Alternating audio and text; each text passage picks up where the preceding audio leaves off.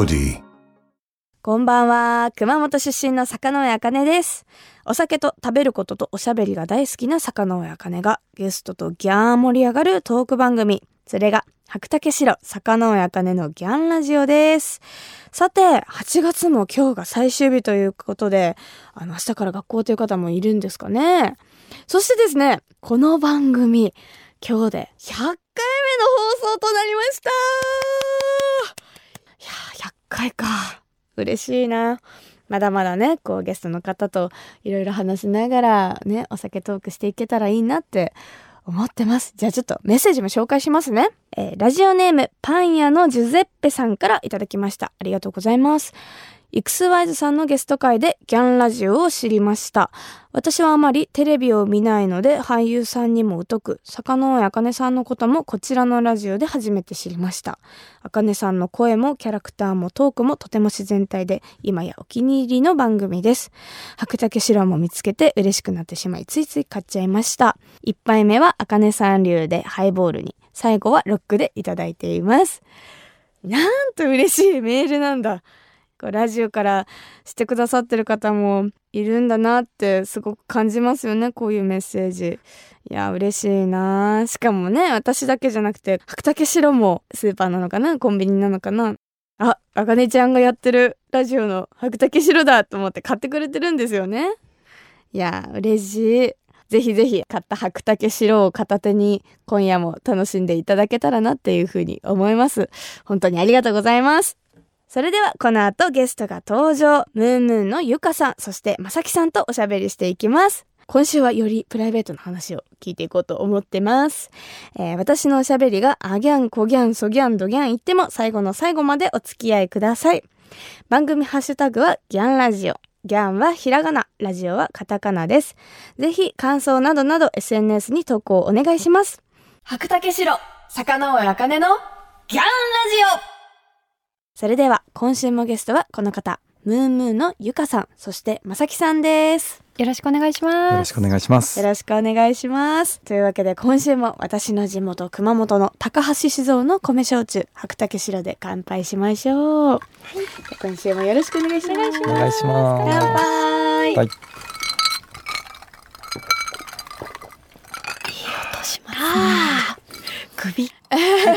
音が聞いてて気持ちいいです。この季節はより一層こう染みるんですよねあのこの高橋酒造の米焼酎が私の地元熊本なんですけど、お二人は熊本は行ったことありますか？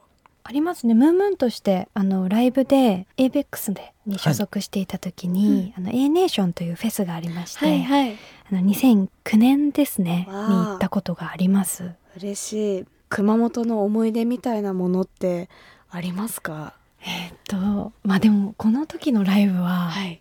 デビューして間もなくて、ああんなに大勢の何万人っていう人の前で歌うということ自体が初めてでもうガクガクブルブルしながら。ら楽屋で何度も当時出たシングルの曲を歌って繰り返し、でたまたま多分事務所の大先輩の TRF さんがはい楽屋がお隣だったんですよね、多分その時。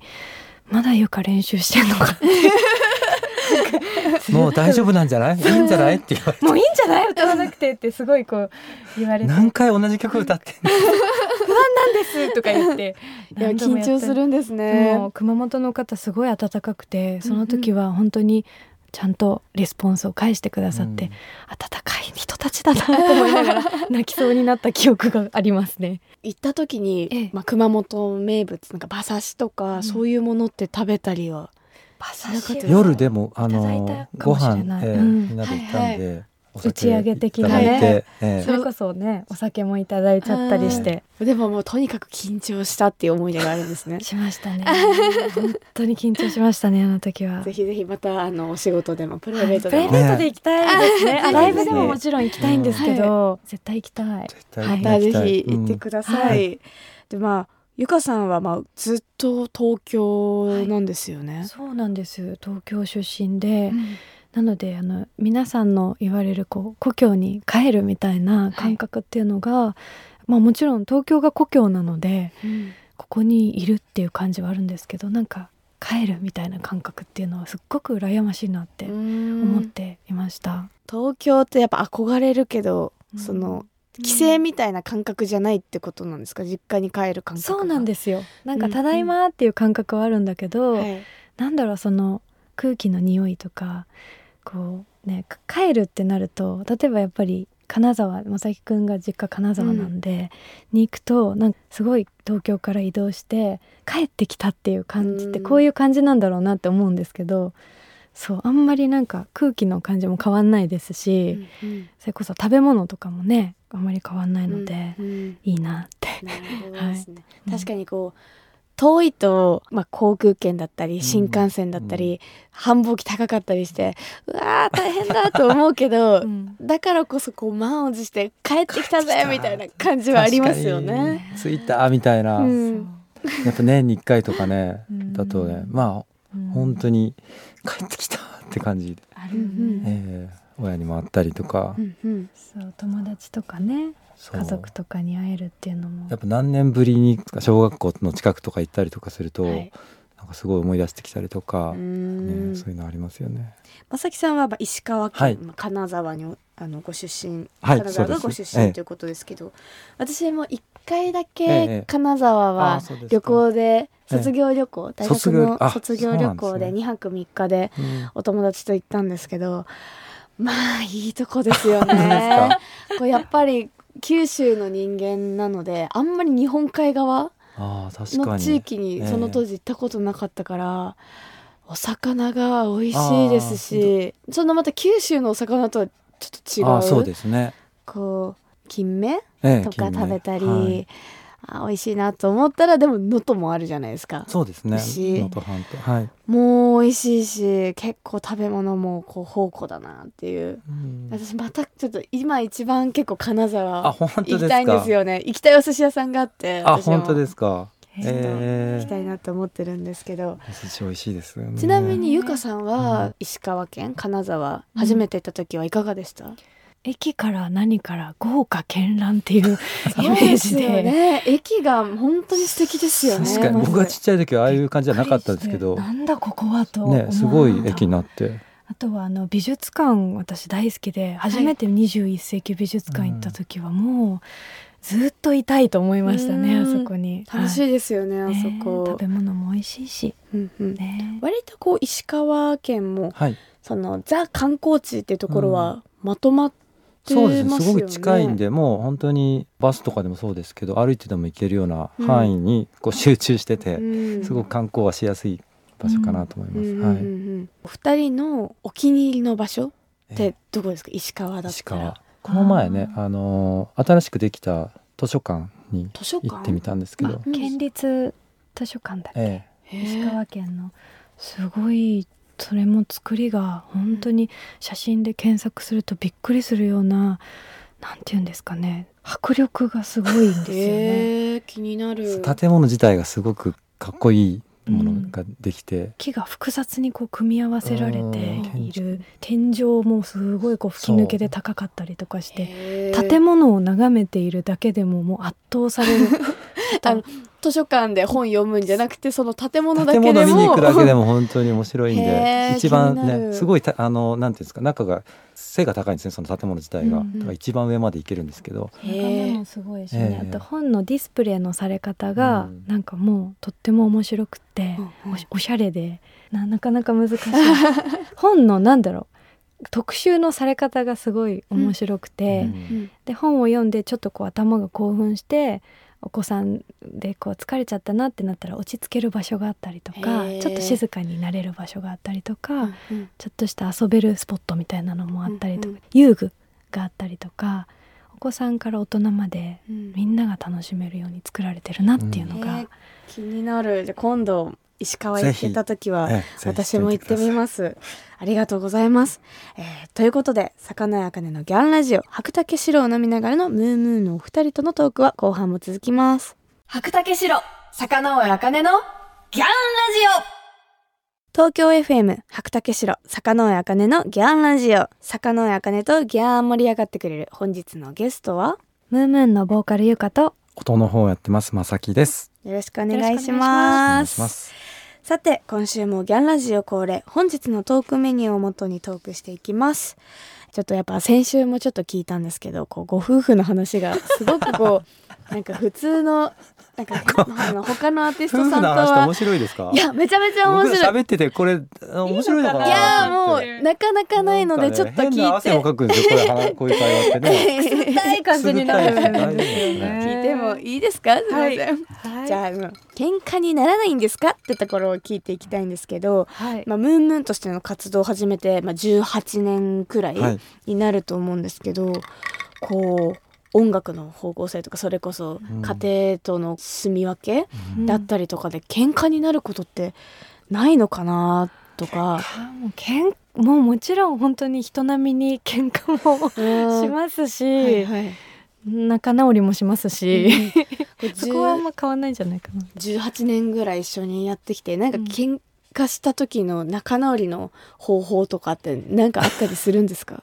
えー、なんですかね。でもなるべく早く謝るよね。まあ結局いろいろ溜まっていくじゃないですかお互い、はい。うそれをんこう全部話さないことにはわだかまりが残ってしまうんで、うん。確かに話すかも。結局すごい辛いけど、うん。話すしかないのかなみたいな、うんまああと時間がちょっとその時は超ヒートアップしてもうん。少し時間経ったらまた話せるかなうみたいな、ん。まあでもそれが分かってるとそこまで喧嘩にならないんですけど結局ね々と話す毎回。そうだね難しいですよね、うん。毎回でも解決策は違うような気がします、うん。そんなに喧嘩する なんか私、まあ、あのお会いしてうんすごく二人とも雰囲気が柔らかいからヒートアップして喧嘩してる姿が全然想像つかないんですけど、うんだけどやっぱまあ落ち着いた時にうん、ちゃんと向き合って話 それ会が一うのが一番番大事な気がしますね。うん、冷静になってね。はい。いや、あの、勉強になります。えー、なんかこう。どうですか？ずっと一緒にはいたんでしょうけど、形が変わっていって、こう、もう18年うんになる。この期間、年うんう月を経て、はい。どんな感じなんですか？へえ、いやもうこうなってるとは思ってなかったんですか？出会った頃は。もう当然想像はしてなかったですけど、うんでもあのずっと思ってたのはどんな形であっても変わらず楽しく音楽を、まあ、楽しいことばっかりじゃないとは思うんですけど、音楽を作ってあいいものができてあ幸せだねって言い合える関係ではずっといたいなと思ってたので、まあ、そういうふうにパートナーになれたっていうのはすごく嬉しいことだなとは思うんですけど、うんうんうん。関係性が変わってもやっぱ一緒にいい音楽を作りたいってビジョン、うん。うんうん向いてる方向が一緒だから、うん。根本は変わらないってことなんですかねその形が変わっても。出会った時からはやっぱそこは変わってそこが一番大事なのかなと思ってて。うんですね、うんなんか本当に照れくさいですね この話を。真面目に。いやいやーでも本当に結婚してからすごいその夫夫婦で音楽やるってどんな感じなんですかってすごい聞かれるーようになって。いや気になりますでもよ。全然そんな答えとかわわかんないし 模索しながらやってるんではいはい。まああのわ本当にちゃんとお答えできてるかわかんないんですけど、まあ、日々お互いが健康でなんか楽しく生きていけたらそれでいいみたいな感じで思ってはいるんですけど。ね。まあでも本当ライブとかもそうですけどこう、うん。あのファンの方がうん。こう聞いてくださったりとか、うん。ねあの応援してくださってるんで、うんなんか頑張って、ねううんんもっといいもの作ろうとかもっといい、うん。あのものライブをやっていこうとかっていうのは日々考えて、それに向けて2人でね。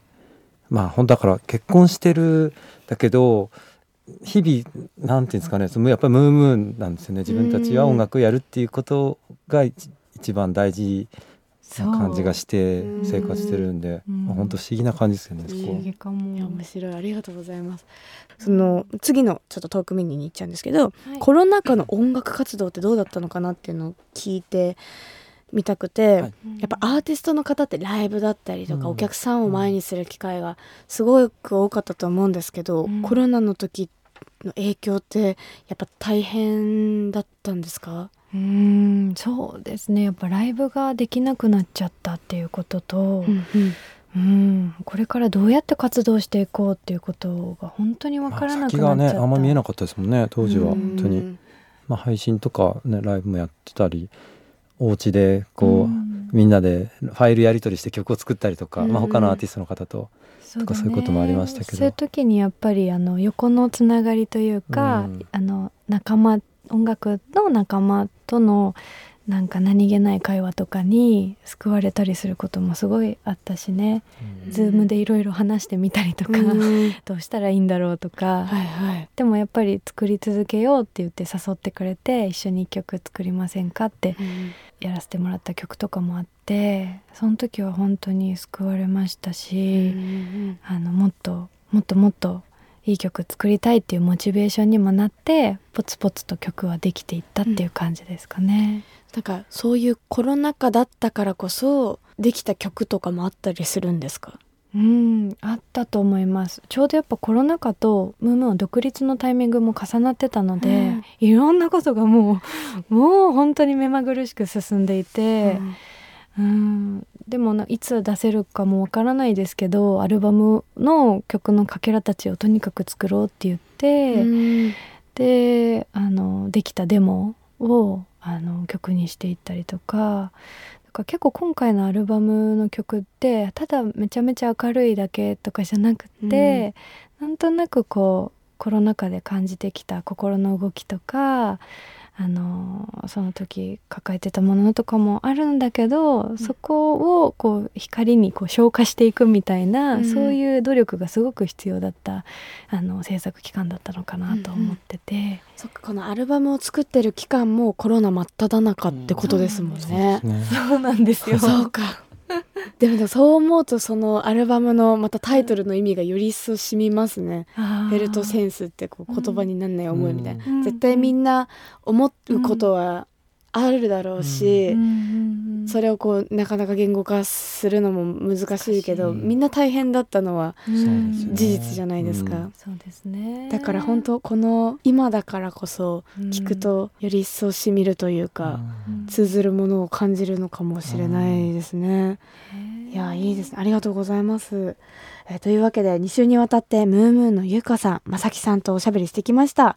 えームームーンは7月にニューアルバムをリリースしてさらに10月には東京と神戸でプラネタリウムでのライブがあるんですね。はいそして11月にもワンマンライブが行われるとのことで、はいすごくこれからもまた忙しくなりそうな感じですね。そうですね年末に向けてどんどんライブも決まっていって、まあ、11月19日のこのライブは本当に年に一度やってるあのワンマンライブでもう2009年からずっと続けてるんですけど、え。ー中秋の名月のライブと銘打っていて、まあ、ムムのお正月みたいなものだと。うん。でフルバンドで今年はあの渋谷公会堂あの LINE キューブ渋谷か今はでやる予定なんですけど、はい。新しいアルバムからもやりますしあのムームーンの本当にこれまでずっと大事にやってきた曲もあのめちゃめちゃかっこいいアレンジでお届けしたいいきたいと思っているのでぜひどっぷりと浸かりに来ていただけたら嬉しいです。ありがとうございます。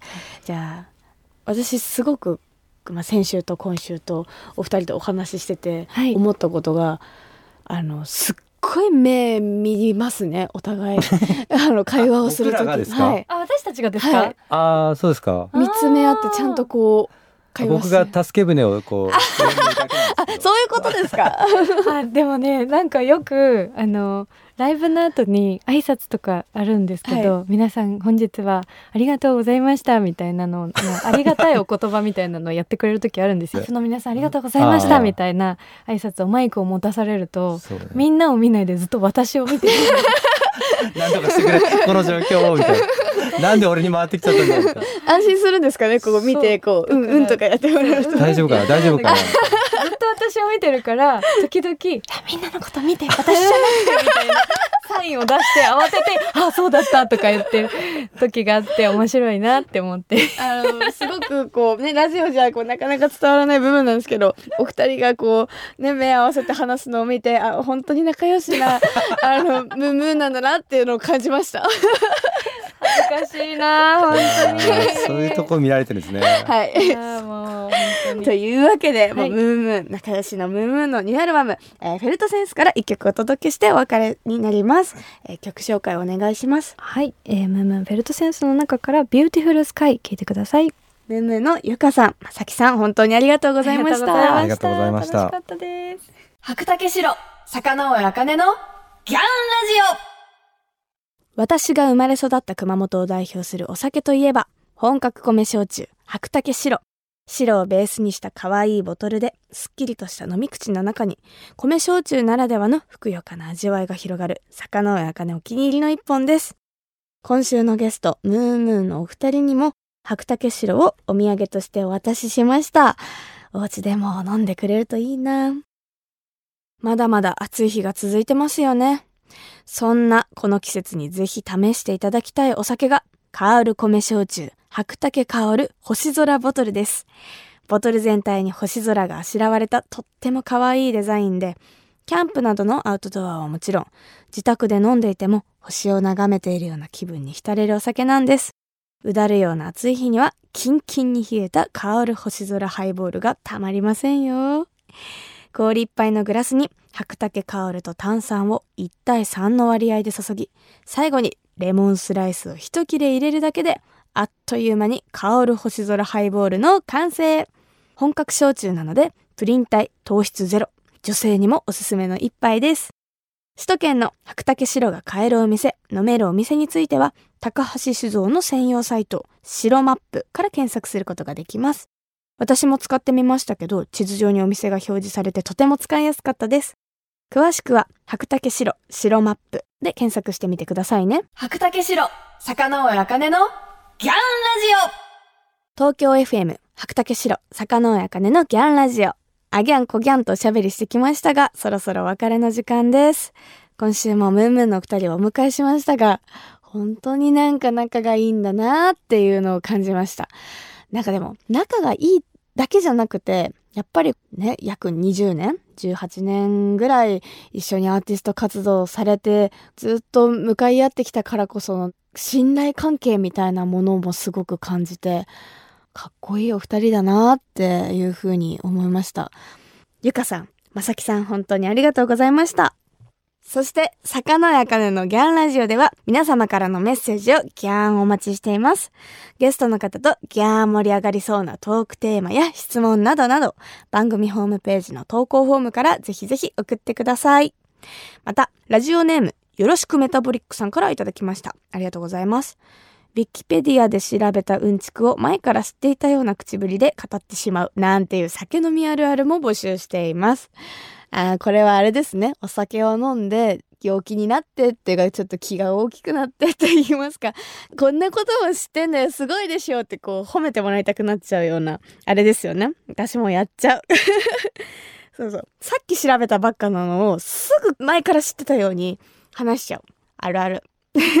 ありがとうございます。というわけで、お酒好きの皆さん、ぜひあるあるネタを教えてください。メッセージを送ってくれた方の中から毎月10名様に白竹白をプレゼントします。プレゼントご希望の方は投稿フォームのコメント記入欄に住所、氏名、電話番号も忘れずに書いて送ってください。当選者の発表は商品の発送をもって返させていただきます。